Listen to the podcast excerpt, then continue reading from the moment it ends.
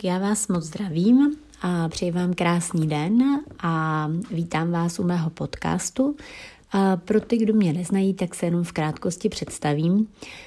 Já jsem vášnivá kuchařka zeleninových pokrmů a vím, že si na zelenině fakt můžete pochutnat. A vlastně naučila jsem se to ve Francii, hlavně vařit hodně zeleninu a baví mě vlastně předávat dál inspirace, nový nápady na vaření.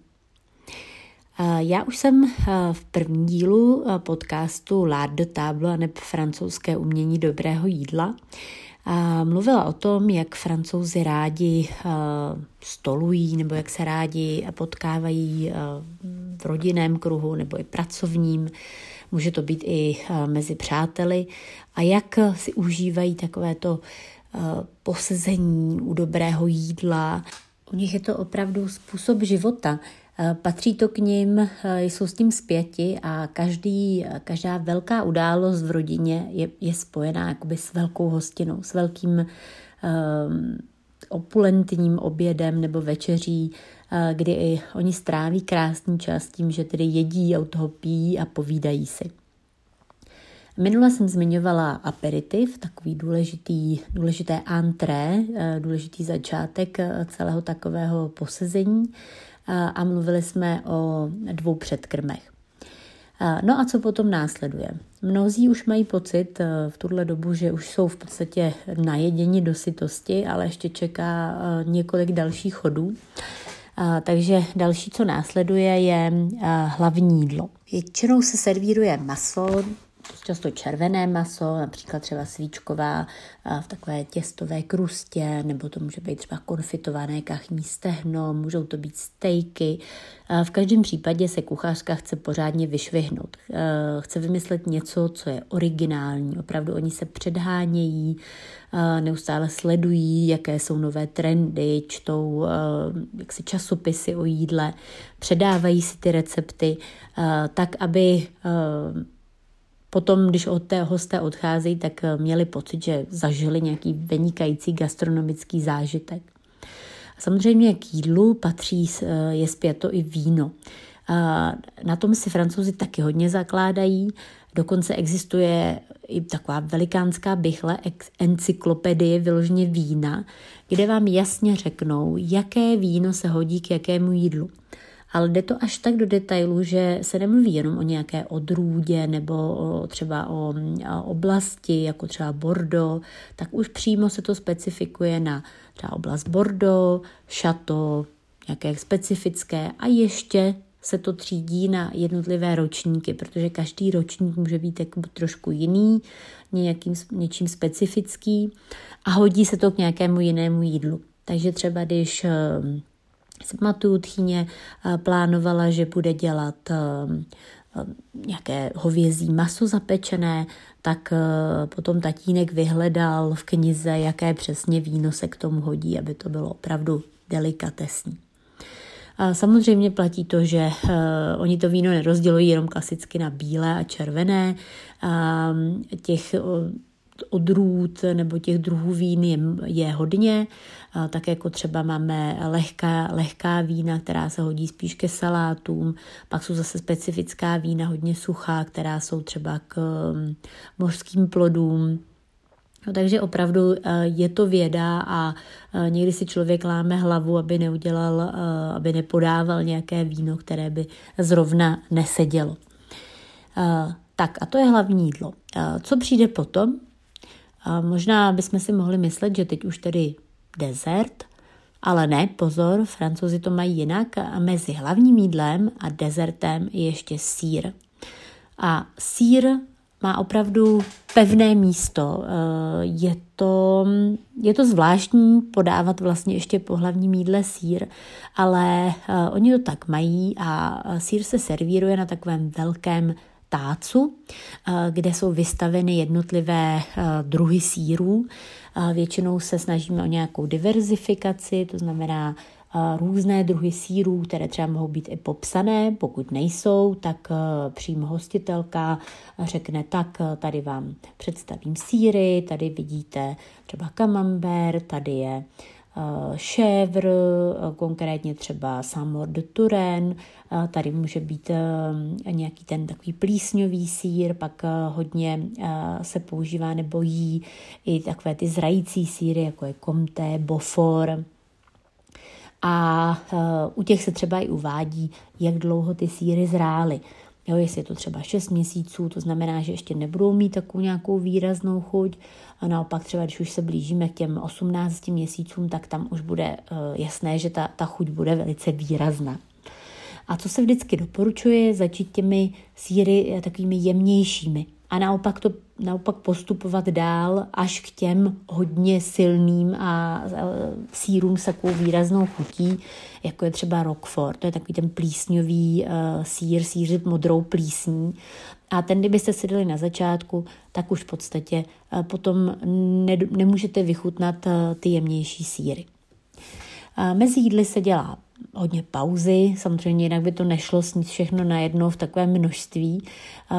Vždycky se dopíjí to dané víno, které patří k tomu chodu, protože třeba když nějaké víno může být k hlavnímu jídlu, ale už se potom nehodí k sírům. Takže nevadí, že se nedopije, lahev se dá stranou a otevře se nějaká jiná, která, je, která se jako správně hodí nebo doplňuje právě ty síry. No a teď už by uh, jsme mohli říct, že se blížíme k dezertu, ale tady zmíním ještě jednu věc, jednu takovou specialitu, s kterou jsem se nikdy jinde nesetkala a je to takzvaná true norma, uh, to znamená vlastně normandská díra. Normandská díra má sloužit k tomu, aby, si, aby jsme lépe strávili to, co už jsme snědli a získali ještě chuť na to další jídlo. Takže někdy se podává už mezi třeba eh, předkrmem a hlavním jídlem. A v čem taková true normand spočívá? Eh, je to eh, digestiv, to znamená alkohol, silný alkohol, ideálně calvados, protože ten právě se vyrábí z jablek, ze sídr a těch je v oblasti Normandie hodně.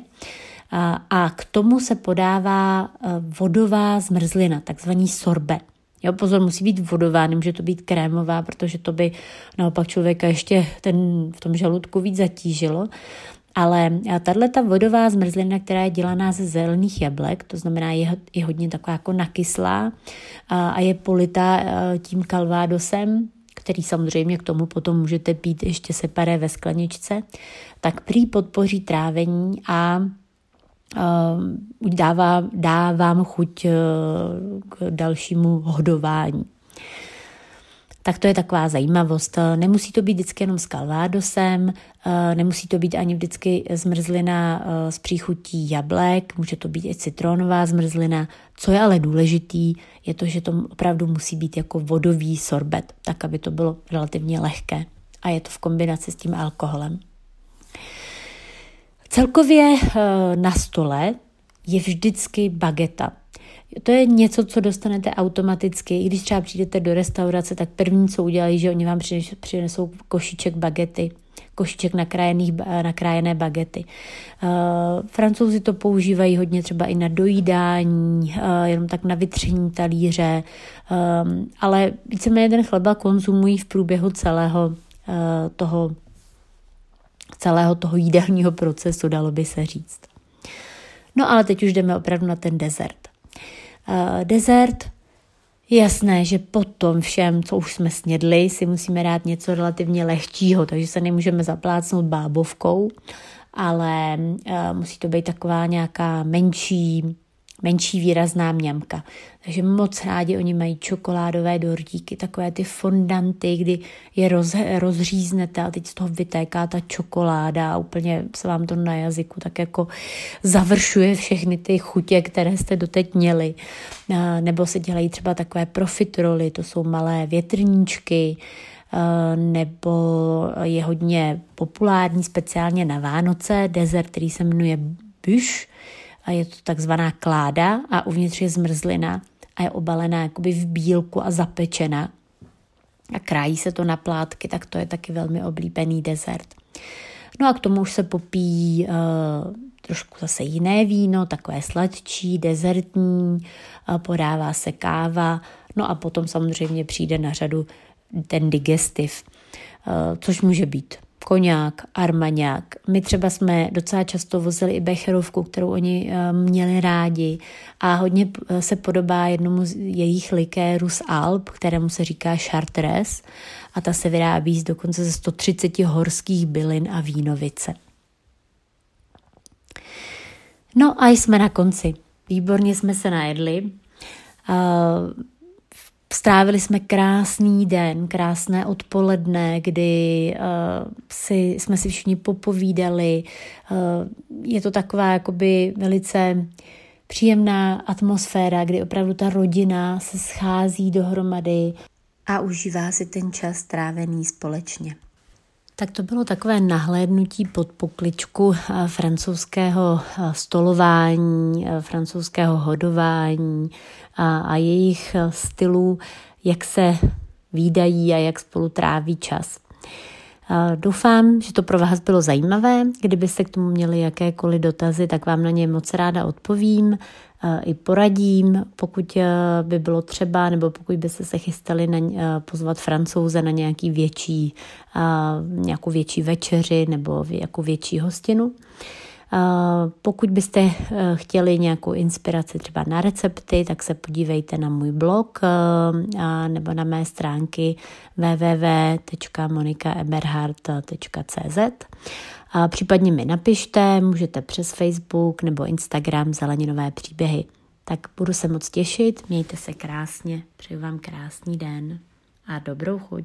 Bon appétit.